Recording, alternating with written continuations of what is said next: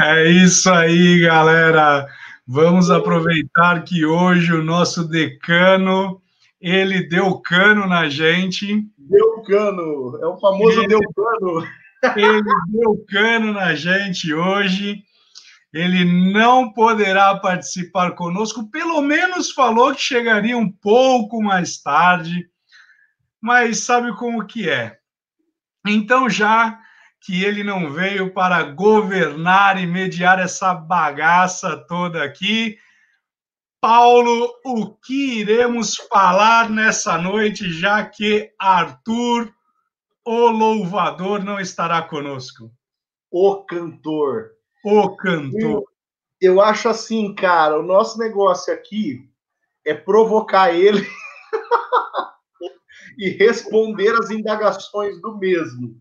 Você acha que seria chato demais a gente nos resguardar ao silêncio enquanto nosso amigo não chega? Eu acho que ele fez isso porque nós desafiamos ele na última parola, dizendo que hoje nós é quem iríamos ser o Senado sabatinando, fazendo é as perguntas a respeito de pastores e evangelistas. Então, certamente o jovem amarelou. Né? Amarelou. Ele amarelou. deu cano. Ele deu cano. Ele deu verdade, cano. Verdade, verdade. Então tá provado, tá evidenciado. O decano deu cano e ele amarelou, porque hoje o sabatinado seria ele, né? Exatamente. Tá mais do que evidente agora quem é o medroso dessa roda de parola, quem é o borrabotas dessa roda de parola. Ele que fica aqui parecendo mais o Faustão entre nós, não é verdade? Porra, meu! O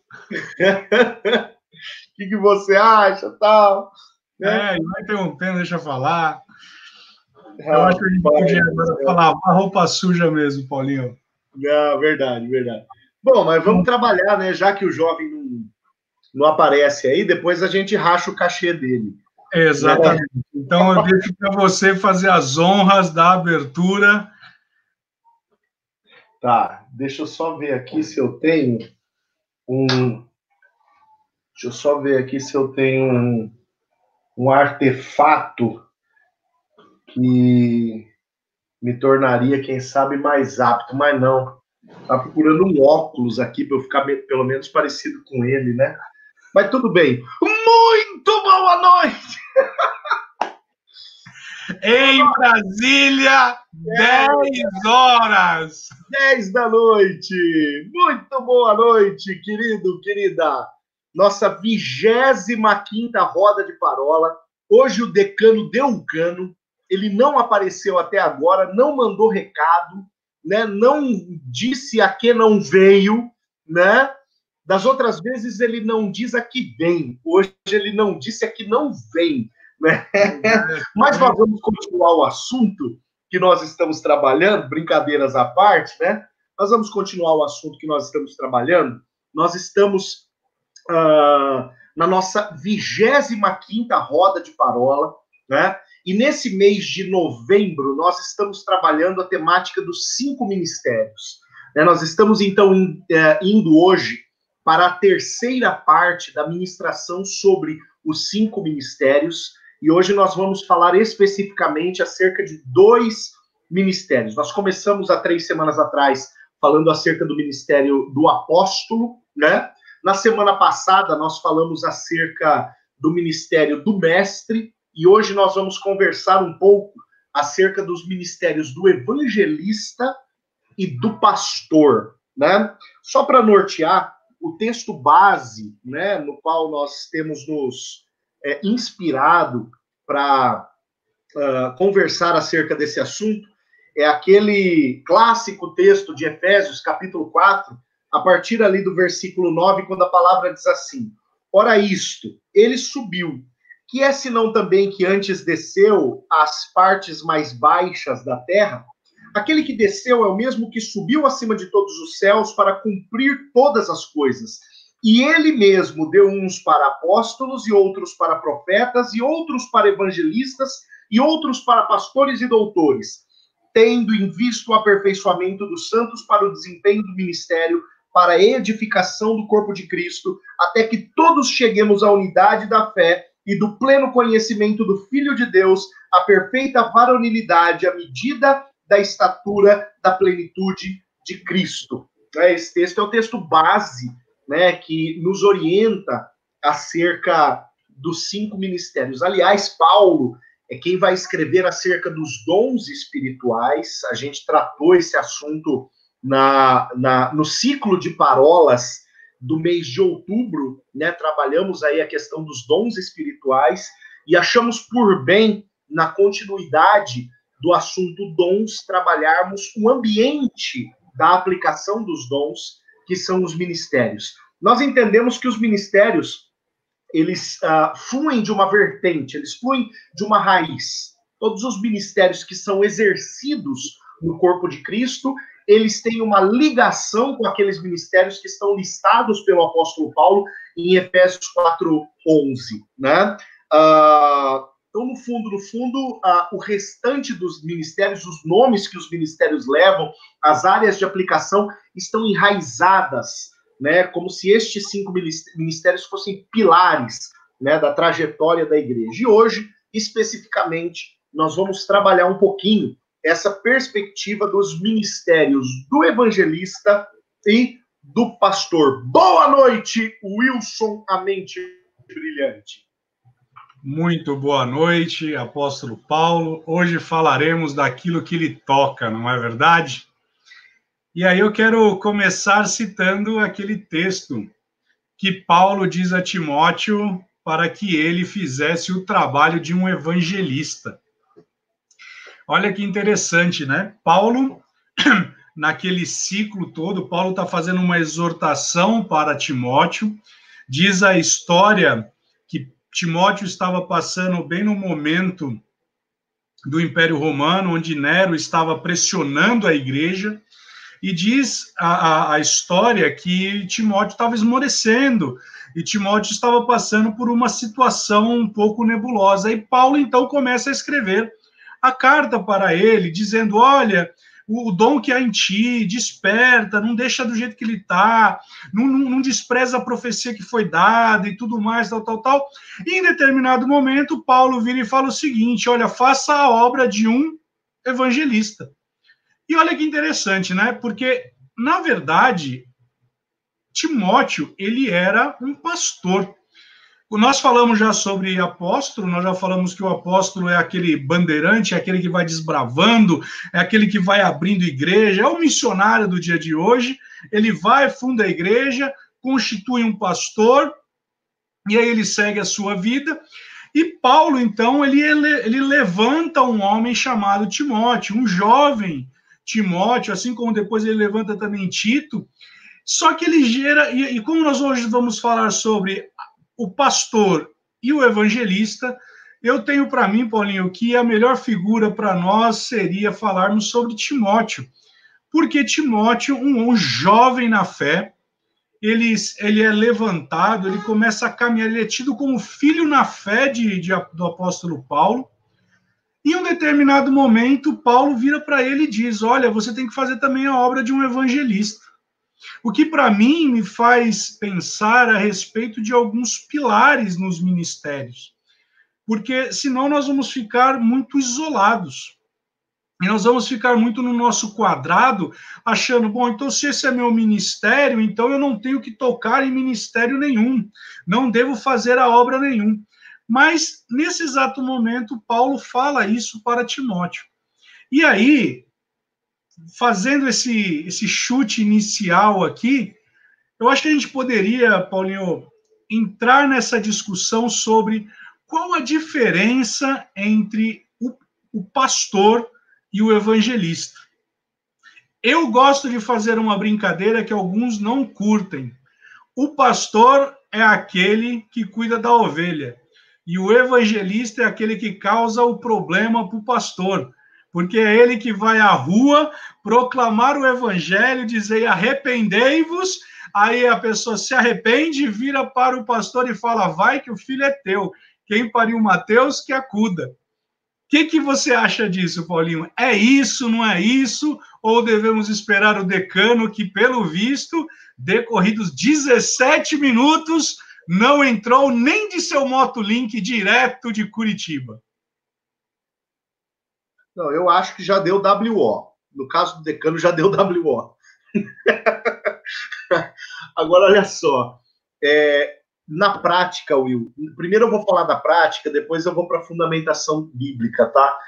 Mas na prática, eu tive a oportunidade de ter, uh, na, na minha história ministerial, eu já tive a oportunidade de ter três pastores evangelistas como ajudantes, né? Uh, eu, eu exerço ministério pastoral né, como presidente de igreja, acho que esse termo é um termo que explica bem a minha posição é, é, nas igrejas nas, qual, nas quais eu pastoreei, basicamente duas, né, como pastor presidente, a gente usa o termo pastor titular, né, mas o termo pastor titular ele pode não comunicar muita coisa. E nessa caminhada, eu já tive três ajudantes evangelistas. E todos eles, todos eles, eles são, uh, foram, né, dois deles e o atual, são, assim, muito enfáticos em dizer o seguinte, eu não dirijo uma reunião de liderança, eu não dirijo um concílio local da igreja, eu não quero ser delegado aos concílios distrital, regional, que eu quero é trazer gente para dentro da igreja, no culto de domingo, sentar e ouvir o meu pastor pregar, né? Isso o evangelista ou os evangelistas cantam em coro, né? Porque de fato a, a prática, Will, ela basicamente vai ser essa. Agora olha só, que curioso. O texto que a gente leu na abertura, que é o texto que nos serve de base, ele fala que o Senhor ele levantou, o próprio Senhor ele constituiu na igreja os ministérios, dentre os quais estão os evangelistas e os pastores. E no versículo 12, né, os, os ministérios estão no verso 11, mas no versículo 12 existe uma, uma definição um tanto quanto interessante que aponta para duas direções diferentes texto fala para que servem esses ministérios. Então, em primeiro lugar, para o aperfeiçoamento dos santos da, para a obra do ministério. Quando o texto fala, no versículo 12, para o aperfeiçoamento dos santos para a obra do ministério, o texto está falando acerca do trabalho interno da igreja. Está falando dos santos, da crentaiada sendo aperfeiçoada pelo toque ministerial de uns nos outros, pelo serviço ministerial de uns nos outros. Aí o texto continua falando para a edificação do corpo de, do corpo de Cristo. Então tem dois para aí. Tem o para o aperfeiçoamento dos santos e tem o para a edificação do corpo de Cristo. O primeiro para é interno, diz respeito aos santos ministrando aos santos. A igreja ministrando a igreja, um aperfeiçoando o outro. Esse é o trabalho interno. O segundo para é externo, para o crescimento, o desenvolvimento do corpo de Cristo. Aqui é o trabalho externo da igreja. Então são duas dimensões de trabalho. E as duas dimensões de trabalho, elas estão muito bem encaixadas no ministério do pastor e do evangelista. O evangelista é o segundo para. Ele é aperfeiçoado lá dentro, mas o ministério dele vai acontecer lá fora. O pastor aperfeiçoa lá dentro e ele cuida lá dentro do fruto do evangelista. Né? Então a igreja ela tem essa dupla dimensão, a dimensão do equipamento do lado de dentro e a dimensão da missão do lado de fora, né? E esses dois ministérios, quem sabe, eles vão cantar no mesmo tom para que uh, o ministério funcione, né? E olha só como de fato, Wilson, são textos, uh, são, são ministérios muito próximos. Você abriu citando uh, o texto de, de 2 Timóteo, capítulo 4, né?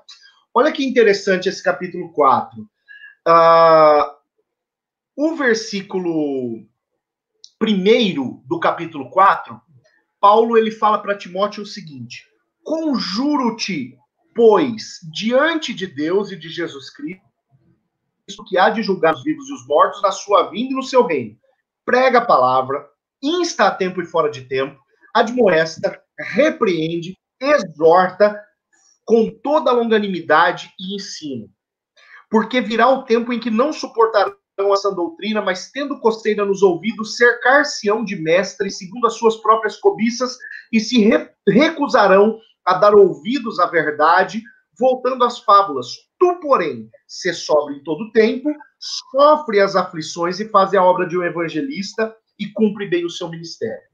Aí vem o versículo seguinte, o versículo 6, que Paulo diz: Quanto a mim, já estou sendo derramado é, como libação e o tempo da minha partida está próximo. Por que, que eu fiz questão de ler o verso 6? Porque fica claro no texto aqui o rompimento do assunto. Né? No versículo primeiro. Famosa Exato, exato. Eu não quis usar o termo difícil, mas é isso. No, no primeiro versículo do capítulo 4, Paulo diz: Conjuro-te. Paulo diz: Timóteo, é com você. Agora eu vou falar do Timóteo. Aí no versículo 6, Paulo fala: Agora eu vou falar de mim. Né? Então, a, a gente tem que entender o que, que está escrito entre os versículos 1 até o 5. Porque o texto que fala para que Timóteo, que Paulo fala para que Timóteo exerça o ministério de um evangelista, está no, no versículo 5. Mas logo em partida, no versículo 6, o texto fala acerca de Paulo já. Não fala mais de Timóteo. Então isso me leva a entender que a tal obra do evangelista que Paulo cita, ela está escrita para trás. E ela de fato está escrita para trás. Olha ela escancarada para nós no versículo 2. Versículo 2 explica qual é a obra do evangelista que Paulo ensina a Timóteo, ou inspira Timóteo a fazer. Ele diz: prega a palavra, insta a tempo e fora de tempo, admoesta, repreende, exorta com toda longanimidade e ensino. Olha que ministério completo. É um ministério extremamente completo. Ah, mas isso não é o que o pastor faz? Isso não é o que o profeta faz? Isso não é o que o apóstolo faz? Calma o evangelista ele tem um público. Por isso que eu introduzi falando acerca de Efésios 4. O evangelista tem um público. E o público dele é o público lá de fora. Né? O evangelista é um cara que entendeu os seus relacionamentos, ou entendeu o seu ministério, aliás, como algo para motivá-lo a relacionamentos intencionais que vão gerar frutos. Né? Enquanto um discipulador, e a ordem para discipular é para todos, né? Um discipulador ele entende, ah, nos meus relacionamentos eu vou inserir Jesus na conversa. O evangelista não, o evangelista ele caça com quem conversar para ele inserir Jesus. E é impressionante, e é impressionante a, a pessoa que tem esse ofício. Eu fico impressionado porque essa pessoa ela transpira de tal forma que é como se fosse um imã. As pessoas se acoplam nela de uma forma que aí você começa a falar: rapaz do céu, de onde veio um negócio desse? Eu lembro que uma vez eu fui na Cracolândia com um irmãozinho, o irmãozinho falou assim: rapaz, toma esse folheto, nós vamos lá no fluxo e nós vamos evangelizar. Paulinho, do jeito que eu fui, eu voltei com o panfleto. Em compensação, o rapaz, eu sempre aprendi que quando você vai ministrar, né, evangelizar, você evangeliza falando do amor de Jesus, você fala do que ele fez na cruz, você não vai falar do diabo e muito menos do inferno, né? E ele falando pro cara, mas arregaçando o cara, falando um monte sobre o inferno. Eu virei e falei assim, rapaz do céu, acabou, perdeu o cara, perdeu o cara. De repente, eu olho dentro da Kombi, quem tá lá? Tá o rapaz. Eu falei, meu Deus, e eu com o panfleto na mão. E é interessante isso porque eu quero pegar um texto aqui, que está lá em, em 1 Coríntios, capítulo 12, que geralmente as pessoas confundem esse texto que Paulo vai dizer e vai falar sobre os dons, mas na verdade esse texto aqui está falando sobre ofício, que é do versículo é, é, 1 Coríntios 12, 29 porventura são todos apóstolos, são todos profetas. E aí ele fala assim: são todos mestres ou operadores de milagres, têm todos os dons de curar. Aqui ele está falando do evangelista. E eu gosto muito disso porque se você parar para pensar, Jesus, ele ia lá, ele curava. Os três pilares do, do, do, da caminhada de Jesus, ele pregava, ensinava e curava. E ele curava virava para a pessoa e falava o seguinte: ó, oh, não fala para ninguém que eu curei, hein? não fala nada, hein? Por quê? Eu aprendi que por que nesse texto aqui ele está falando de operadores de milagre e cura. Por quê? Aqui nós vamos falar sobre o marketing do evangelista. O evangelista, ele ora, ele tem uma unção específica que ali a cura se manifesta, a, a, o milagre ou a maravilha se manifesta, aquilo capta a pessoa, e aí a brincadeira que eu fiz, o evangelista causou o problema e leva lá para o pastor. Ali é que começa todo um trabalhar. Por quê? Eu sei que nós já falamos a respeito aqui, né, que o povo judeu falou assim: ah, eu peço um sinal, qual é o sinal? E aí só vai ter o sinal de Jonas. Mas aqui o sinal é para o incrédulo, ou seja, ele vai ter aquela percepção, a cura se manifestando, e ele fala assim: se esse Deus me curou, o que mais ele não pode fazer por mim? E isso é tremendo, porque essa unção que existe sobre a vida de um evangelista eu vou te falar uma coisa: nós temos um amigo em comum, que é o Marquinhos e o Marcial, que chega a dar inveja deles quando eles. O sorriso desses dois negões, assim, ali eles já sorriram, a pessoa já estou aceitando a Jesus. Estou mentindo? Vai falar que isso não é uma unção, Paulinho, que tem sobre a vida deles? Você olha, é, é, é natural. É uma graça. Exatamente. Específica. É uma você graça. Você vê que não, é, não, não, existe uma força, não, nada, sabe aquele negócio que, meu Deus, o que, que eu vou estudar? Tá, tá, tá, tá, tá. Não, flui. Flui. Isso eu acho tremendo, eu acho tremendo isso na vida de um, de um, de um evangelista, é, porque você vê que o evangelista ele tem por si só uma consciência da necessidade da misericórdia, da compaixão por almas, não é? Isso eu acho fantástico, eu acho isso tremendo na vida de um evangelista. O próprio T.L. Osborne, quando ele escreve o livro Conquistando Almas, ele puxa a brasa para tal, tal, tal forma para a sua sardinha que você fala assim: rapaz do céu, só pode ter evangelista. Porque ele fala assim: todos nós deveríamos. E aí, lógico, ele traz um equilíbrio falando sobre o ministério da reconciliação. Por quê? As pessoas confundem. Ah, então o evangelismo quem, pré, quem faz é só o evangelista, mas ele se esquece do ministério da reconciliação, onde todos nós fomos chamados. E é isso que hoje, no dia de hoje, e até levamos é, recentemente um puxão de orelha, inclusive domingo no culto, foi um pastor lá da, da Inglaterra que foi pregar na igreja, rapaz, ele pregando um negócio assim que você fala, olha o que que eu estou fazendo dentro da igreja que eu não estou indo atrás de almas. E para Deus ainda é, é, trazer um ciúme no nosso coração, Paulinho. Entrou um mendigo na nossa igreja, ele pediu uma máscara, o diácono deu a máscara, esse reverendo, ele pregou, chega no final, o meu pastor, ele faz o, o apelo, e esse cara vai lá na frente. E a pergunta que o meu pastor faz é: quem trouxe esse homem aqui? E a igreja fica em silêncio. E aí vem aquela fala: se nós não falarmos, as pedras clamarão. É forte isso, Paulinho. É forte. Verdade, Will. E olha, você falou dessa característica do evangelista, eu volto naquele texto de, de, de 2 Timóteo, porque eu, eu creio que aquela graça especial que a gente atribui ao evangelista, ela está nas características do ministério do evangelista narrado por Paulo aqui. Presta bem atenção no que o texto fala, ó. Prega a palavra, insta a tempo e fora de tempo, admoesta, repreende, exorta, presta atenção agora, com toda longanimidade. Né? Paulo ele diz: olha, você tem que fazer tudo isso, mas tudo isso precisa ser peneirado pela longanimidade.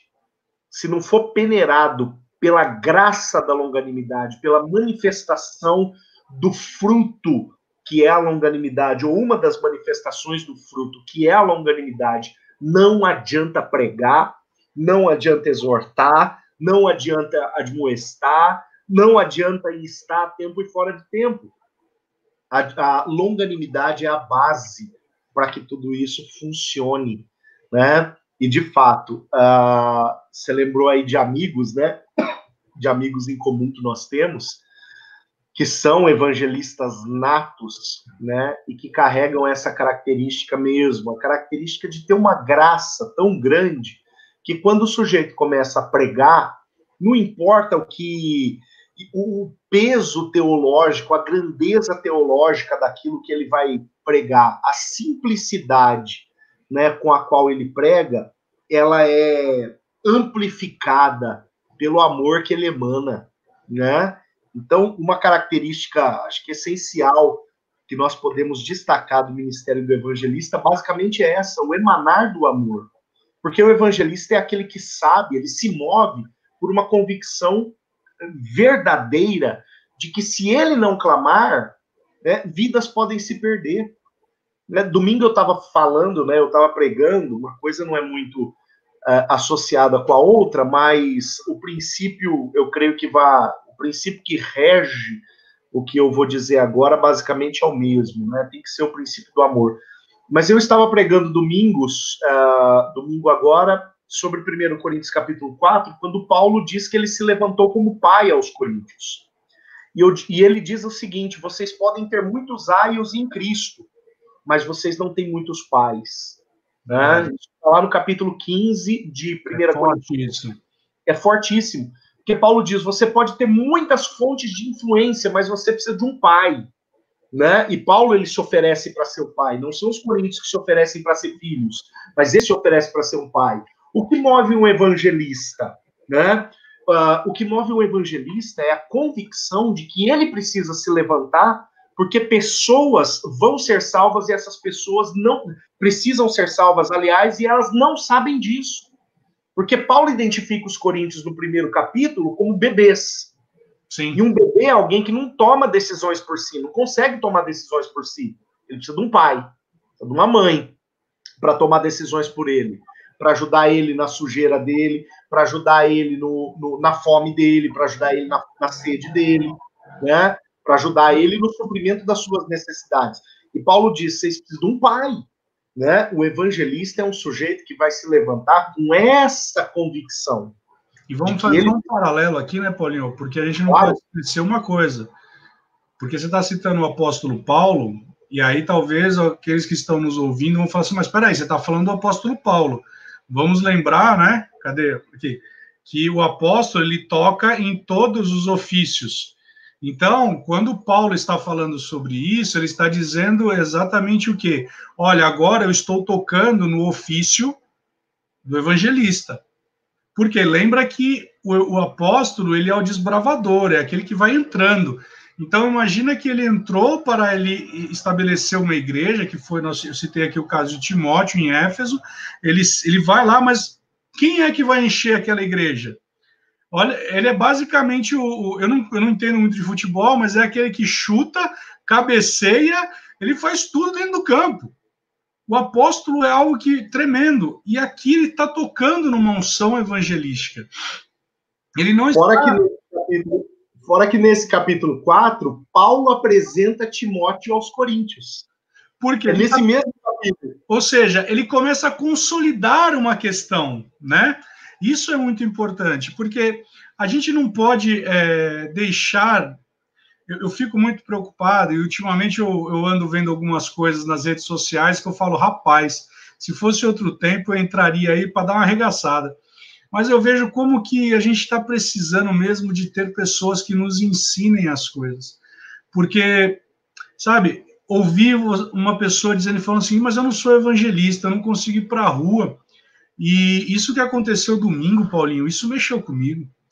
Porque, e eu vou, você, eu vou confessar para você uma coisa, eu comecei a orar em cima desse texto que eu falei aí de, de, de Timóteo. Pai, levanta em mim, derrama em mim, pelo menos por uma estação, o, o, a unção do evangelista porque é muito forte isso que aconteceu domingo. E aí o pastor virou e falou assim: quem é que trouxe? Ninguém. Ou seja, o, próprio Espírito Santo, é como se o Espírito Santo tivesse falado assim: rapaz, você não está fazendo nada, mas olha, eu tenho, eu tenho amor por almas, então eu vou fazer e vou levar lá para dentro. E aí a, a coisa segue. Isso é muito sério. Isso é muito sério. Mas eu queria voltar no ponto, Paulinho, do Ministério da Reconciliação, porque a gente não pode confundir o fato de eu e você exercermos um determinado chamado e esquecer do Ministério da Reconciliação. Porque senão nós vamos ficar, como diz o meu pastor, deitado na redinha esperando que as coisas aconteçam. E nós temos uma responsabilidade no Evangelho, e você, mais do que nunca, quando você teve o chamado que Deus trouxe para você, longe de mim de não pregar esse Evangelho, que esse, esse para mim, é, é, é, eu sei que é um versículo, mas eu vou falar até de forma errada, mas é um jargão na sua vida. Então, é, você vê que invariavelmente você começou tocando numa unção do evangelista e você começou através, lembro da história que você contava da FEBEM, que hoje é Casa, esqueci o nome agora. Fundação Casa. É a Fundação Casa, que você ia lá num, num, de novo no Ministério da Reconciliação. Então, assim, será que existe uma dicotomia ou uma separação ou uma distinção entre o Ministério da Reconciliação e o dom ou o ofício do evangelista? Will, na verdade, uh, o Ministério da Reconciliação, no meu entendimento, né, ele é um ministério uh, que não só toca em todos os ofícios, mas na verdade ele toca em todos os crentes. Ele tempera, né? Todos os, os crentes. Porque olha só, se nós olharmos a base deste ministério, né, tá lá em 2 Coríntios capítulo de número 5, é, a palavra ela vai o apóstolo Paulo, né, ele vai deixar claro que todos, todos somos embaixadores de Cristo, né? Só a partir lá do versículo 18, ele diz: Tudo isso provém de Deus que nos reconciliou comigo, é, consigo mesmo por Jesus Cristo e nos deu o ministério da reconciliação. A quem é dado o ministério da reconciliação? Ao reconciliado. Está claro isso. Né? Se houve reconciliação na minha vida, aplica-se aquilo que Jesus fala uh, para os 70, lá em Lucas, capítulo 10. Né? Vão aonde eu não fui ainda. Preguem o evangelho do reino, curem os enfermos, expulsem os demônios. Aquilo que vocês receberam de graça, tem de graça. Né? A quem pertence o ministério da reconciliação? A quem foi concedida a graça da, da reconciliação. É o que eu costumo dizer. A salvação, né, e a gente poderia trocar aqui a palavra salvação por reconciliação, mas a salvação ela, ela tem duas perspectivas indi, é, indissolúveis, inseparáveis, que é a perspectiva de ser um, uma graça alcançada e de ser um ministério assumido, né? A ideia da salvação como graça alcançada, da reconciliação como graça alcançada, é uma ideia muito boa. Por quê? Porque diz respeito a mim, é um benefício para mim. Mas, perdão, mas a ideia da salvação como ministério assumido, essa não é muito popular, né? O... Porque diz respeito a serviço, né? E logo associa-se serviço a cargo. Olha só, mais uma vez eu vou voltar na mensagem que eu preguei domingo. É... Metodologias, elas, elas credenciam pessoas ao exercício de cargos. Mas a salvação credencia pessoas ao exercício de ministérios. São coisas muito diferentes. E ambas andam muito juntas. E se a gente não tiver muito esperto, a gente pode estar simplesmente cumprindo a função de cargos por termos sido doutrinados e treinados em metodologias e não estamos exercendo o chamado por termos sido levantados pelo Senhor para fazer algo. Isso é muito sério. É muito o meu bispo, meu bispo, meu pastor, ele diz o seguinte: eu não posso me dar o luxo de fazer com zelo e com capricho aquilo que Deus não me mandou fazer. É perda de tempo isso. É não, e, você, e, você, vai, vai dar muito ponta de faca, você não vai gerar frutos, né? Fora que não vai haver realização ministerial, pessoal. Né? Hum, Aí vai se tornar pesado. Porque eu inventei coisas que eu não fui chamado para fazer. Vai pesar. Vai, vai. Vai pesar. Mas aí, Paulinho, o evangelista, ele foi lá, trouxe para o pastor da igreja aquele irmão, aquela irmã. E o que, que esse pastor tem que fazer com essa ovelha? Qual é o papel do pastor nessa história?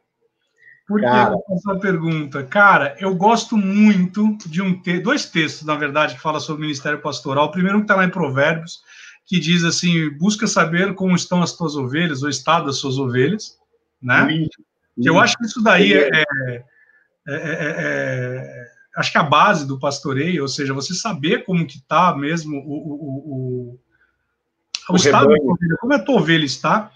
Mas uhum. também lá em, em, em 1 Pedro, capítulo 5, ele traz os deveres do ministério, está escrito assim, e ele vai falar assim: rogo, pois, aos presbíteros que há entre vós, eu, presbítero como eles, e testemunha dos sofrimentos de Cristo, e ainda coparticipante da glória que há de ser revelada, pastoreai o rebanho de Deus que há entre vós, não por constrangimento, mas espontaneamente, como Deus quer, nem por sóde da ganância, mas de boa vontade, nem como dominadores dos que vos foram confiados, antes tornando-vos modelos do rebanho.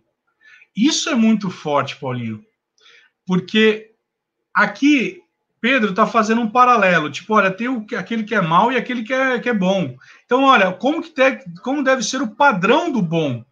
E nisso, é, a gente utiliza uma metáfora que está lá em João capítulo 10, quando a gente fala que o diabo ele veio para roubar, matar e destruir, mas esse texto não está falando do diabo, né? Ladrão da ovelha, né? Ali não está falando do diabo. Uh, talvez a nossa audiência caia depois de ouvir um negócio desse, falando o que vocês estão falando. Porque, na verdade, aqui Jesus está falando. Isso não é uma atualização da Bíblia. Não favor. estamos atualizando, de forma alguma. Mas quando Jesus está falando sobre é, essa parte do pastoreio, que o pastor, ele, a ovelha ouve a sua voz, a ovelha consegue é, discernir a sua voz, e o pastor ele tem todo esse, esse essa necessidade de ter esse currículo. É, como é isso? Porque você tem essa figura do pastor, e essa semana eu dei o testemunho a respeito de quando você é, é, é, é, entrou numa nova estação no seu ministério, agora em Presidente Prudente, sobre a necessidade de você, Paulinho, de uma forma como você é, sem querer encher a bola aqui, mas manter a sua integridade a despeito das pessoas tacarem pedra na geni. Como é para você isso, assim, Paulinho? Porque é mais fácil, vai. É, o Arthur ele fugiu aqui porque a gente ia sabatinar ele nisso. Verdade. E, e até agora, e até agora, passaram 39 minutos, ele não mandou sequer uma mensagem para nós no nosso WhatsApp. Não, falei, já deu WO. Já deu WO. Exatamente. E, e tem um testemunho muito forte, né? Quando você assume a presidência da igreja e você tem a responsabilidade de tornar-se modelo ao rebanho. Isso é muito forte. Tem um peso sobre você que não é um peso, desculpa, não é um peso que tem um mestre, não é um peso que tem é, o evangelista, porque você tem que ser o modelo. Não que eu não tenha que ser o modelo, mas você, como pastor, ter 300 pessoas você é vigiado por 300 pessoas ali no teu, no teu rebanho, fora aqueles que estão, rapaz, aquele é o pastor. Verdade. Não, verdade, verdade. É, tem um texto, e eu acho que a direção é a mesma do texto uh, do que Pedro escreveu, uh, mas é um texto que eu uso bastante uh, para ministrar a pastores, né? Porque além de pastorear a igreja, você sabe que eu também pastoreio pastores, né? E eu uso muito o texto de Hebreus 13, 17. Você trouxe dois textos falando de que são textos que você ama, eu também vou colocar dois. Hebreus 13, 17, ele diz assim: Obedecei a vossos guias e submetei-vos a eles. Eles velam por vossas almas como quem há de prestar contas. Obedeceis para que façam com alegria e não gemendo, pois isso não vos seria útil. Uh, esse texto geralmente é um texto utilizado, às vezes, até por próprios pastores para advogar em causa própria. Né? Falando acerca da necessidade que a igreja, os discípulos, as ovelhas, seja que nome você queira dar, é, a necessidade que eles têm de obedecer aos pastores. Né? Você que me ouve é, e assiste hoje, ou que vai assistir em algum momento, realmente, isso é princípio. Né? A palavra fala lá em 2 Crônicas, capítulo 20, versículo 20, crede nos seus profetas e prosperareis. Nossa prosperidade está diretamente vinculada a, ao fato de nós crermos naquele que, sobre a nossa vida, exercem o ministério da entrega da palavra, do direcionamento, da profecia. Né? Isso é real. Não é à toa, então, que o autor da carta aos Hebreus ele vai reafirmar este princípio quando ele diz: obedecei os vossos guias. Mas esse texto aqui, ele pega muito mais no pé do pastor do que no pé da igreja. Porque o texto diz o seguinte: eles velam por vossas almas, responsabilidade, como quem há de prestar contas, responsabilidade. Obedecer para que façam com alegria, né? O texto está falando como que um pastor deve exercer o seu ministério. E se a gente voltar uns versículos antes, se a gente for lá no versículo 7, aqui de Hebreus 13 também, a palavra vai dizer: Lembrai-vos dos vossos guias que vos falaram a palavra de Deus, e atentando para o êxito da sua carreira, imitai-lhes a fé. Uma fé digna de confiança, uma fé digna de ser imitada. Aí o texto ainda fala: eles vão prestar contas de vocês. Esse texto aqui ele pega muito mais no meu pé do que no pé da minha igreja. Ele pega muito mais no meu pé, né? Porque o texto ele, ele está me colocando né, ou está me, me informando que eu preciso me colocar em uma posição de padrão. Agora, tem um outro texto que me explica qual é esse padrão, que é um, agora um texto que eu amo, né, que é um texto de Jeremias capítulo 3, versículo 15, que é o texto, um dos textos que foi lido na minha ordenação ao ministério pastoral lá no ano de 2007.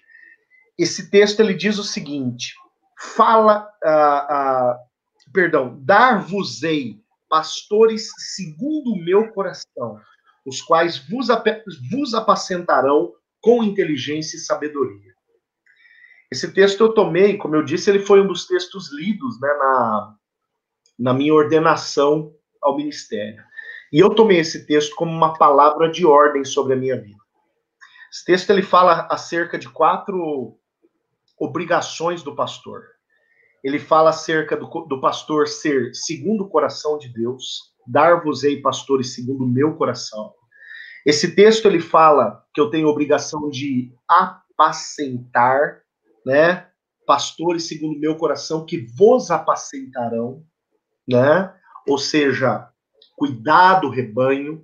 A palavra apacentar aqui é do grego poimênico ou poimenes, né, que vai significar isso, cuidar, né, vai significar alimentar, proteger, né, eu proteger o meu rebanho.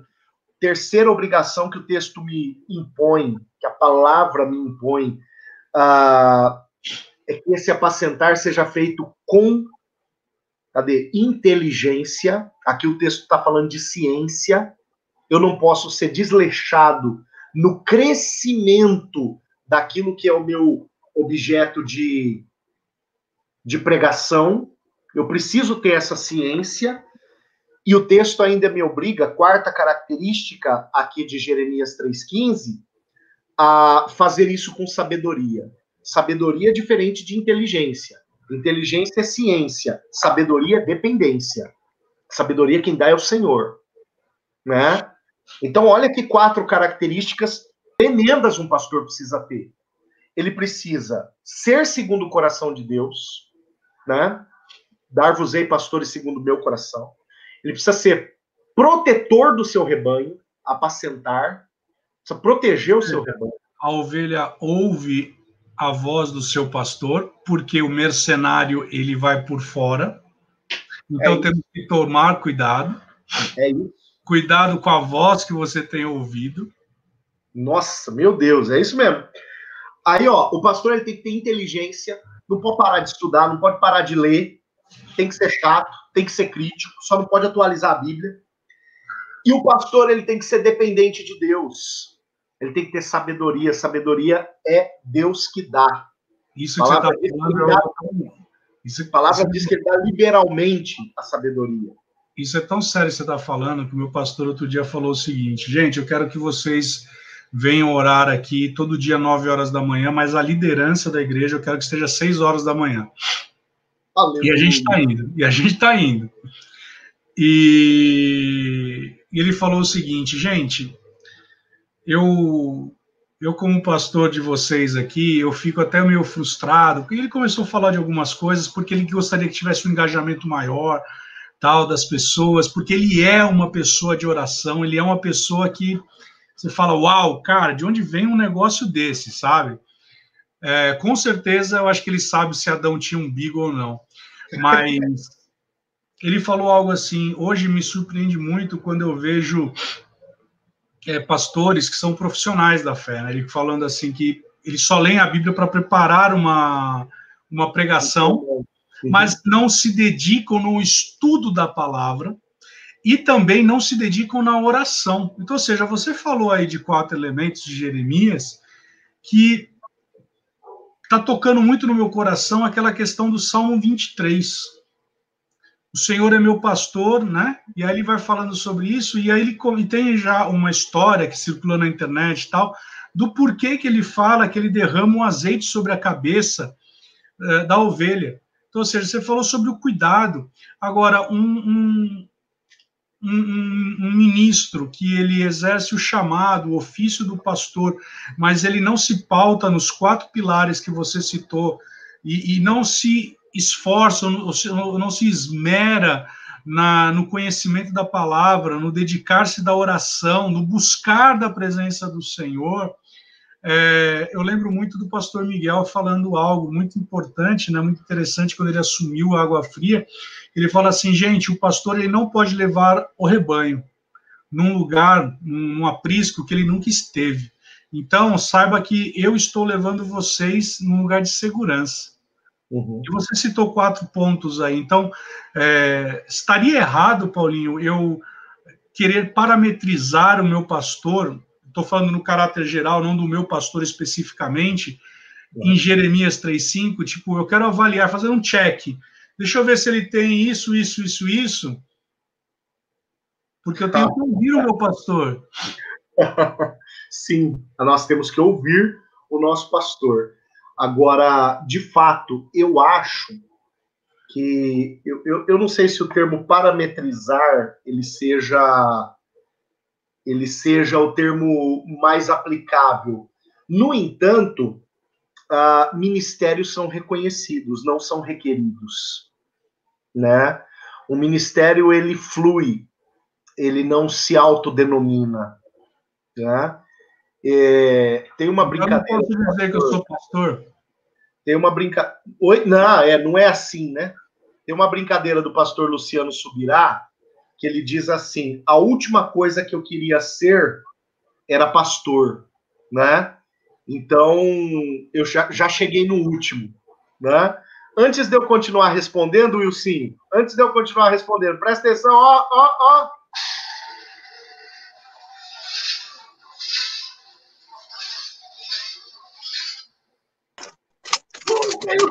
Wilson ele chegou! Aê! No lugar. O famoso Deucano! Olha, o Deucano, né? Deucano chegou, o Deucano chegou. Gente, me perdoe, então estou num compromisso com a minha esposa aqui, atrasou tudo. E hoje a minha prioridade foi ela, gente. Você ouviu o que eu ouvi? A culpa é da esposa, Wilson. É, houve não, uma não, inversão, você viu, Paulinho? Inverteu. Porque no Éden foi a mulher que falou, né? Houve uma inversão aqui agora. Meu Deus! Não, na verdade eu não falei que a culpa é dela, eu falei que a prioridade é ela. Não, mas não é. Não, a, a gente. esposa que tu me deste, a mulher que tu me deste. Você fala o que você quiser, a gente entende o que a gente quiser. eu, eu que nem ouvi o postzinho hoje, né? As eleições aqui em casa deram resultado, minha mulher manda por mais quatro anos. Reeleição. Reeleita é, mais aí, uma ela, vez. Ela tá reeleita. Gente, foi bacana o bate-papo hoje, hein? Tá da hora, né? Tá da hora Foi demais. bacana. Eu vou fazer que nem o Silvio Santos. Eu não ouvi, mas a minha filha de número 2 ouviu, a minha empregada viu e foi muito bom, muito bom. eu não bem. consegui assistir, mas eh, eu tenho gente conhecido que está assistindo aí, que tá gostou. Então, parabéns para vocês dois. Vocês sobreviveram sem mim hoje. Isso foi muito legal. Estamos tentando. Estamos tentando. Muito bom. Eu, eu fiz questão de mesmo chegar atrasado, vou aparecer, porque até em respeito às pessoas que nos acompanham, né? Então, Verdade. Eu, vou, não quero mais atrapalhar. Continuem as conclusões aí que eu vou acompanhar com vocês aqui, direto do Motolink, das ruas do centro de São José dos Pinhais. Amém. o Sigo ele tinha acabado de me fazer uma pergunta, né?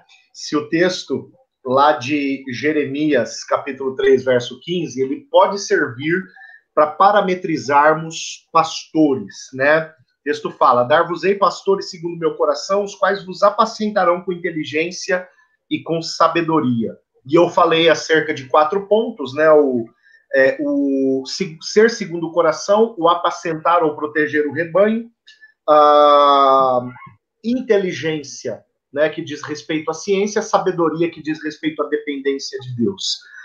Uh, eu só voltando aí né, ao que o Wilson falou, eu só não sei se a palavra parametrizar seria a mais adequada, mas eu concordo que os ministérios eles precisam ser reconhecidos pela igreja. Isso é imprescindível, né? Então, sem sombra de dúvidas, uma vez que a própria palavra estabelece, por exemplo, lá em Tito, também quando Paulo escreve a Timóteo, critérios específicos para que se levantassem bispos à frente das igrejas, né?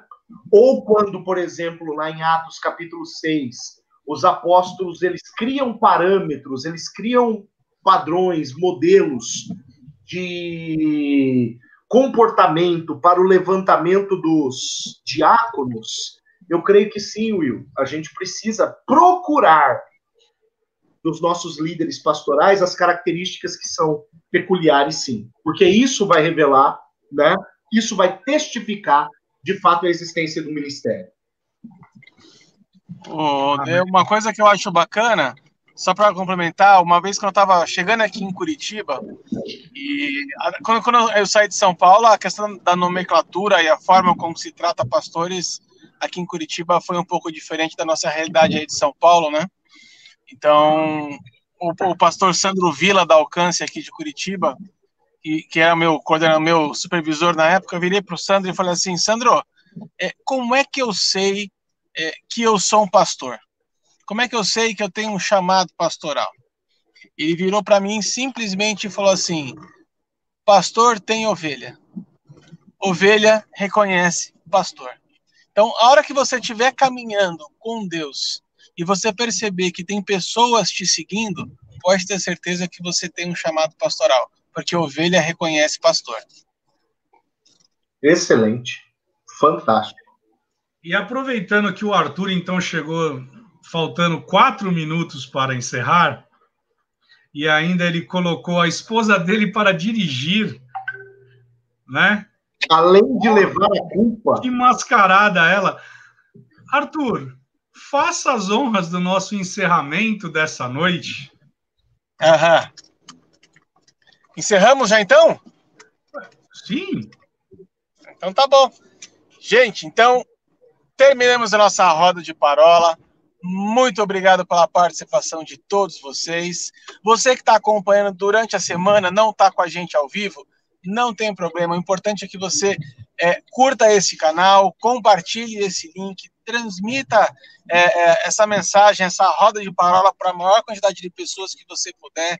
O que a gente quer é estar tá alcançando gente, é estar tá abençoando gente. O que a gente quer é estar tá trazendo um evangelho de verdade, puro e simples para as pessoas. Então, semana que vem estaremos de volta, na próxima terça-feira, às 10 da noite. Então, com o último dos cinco ministérios, vamos falar sobre o movimento profético. Olha só que bacana. Semana que vem vai ser muito legal, cara, porque essa questão do ministério profético é algo que desperta é, muitas perguntas, né? Suscita muitas dúvidas nas cabeças das pessoas. Então, eu acredito que vai ser uma roda de parola muito bacana. E antes que vocês dois perguntem.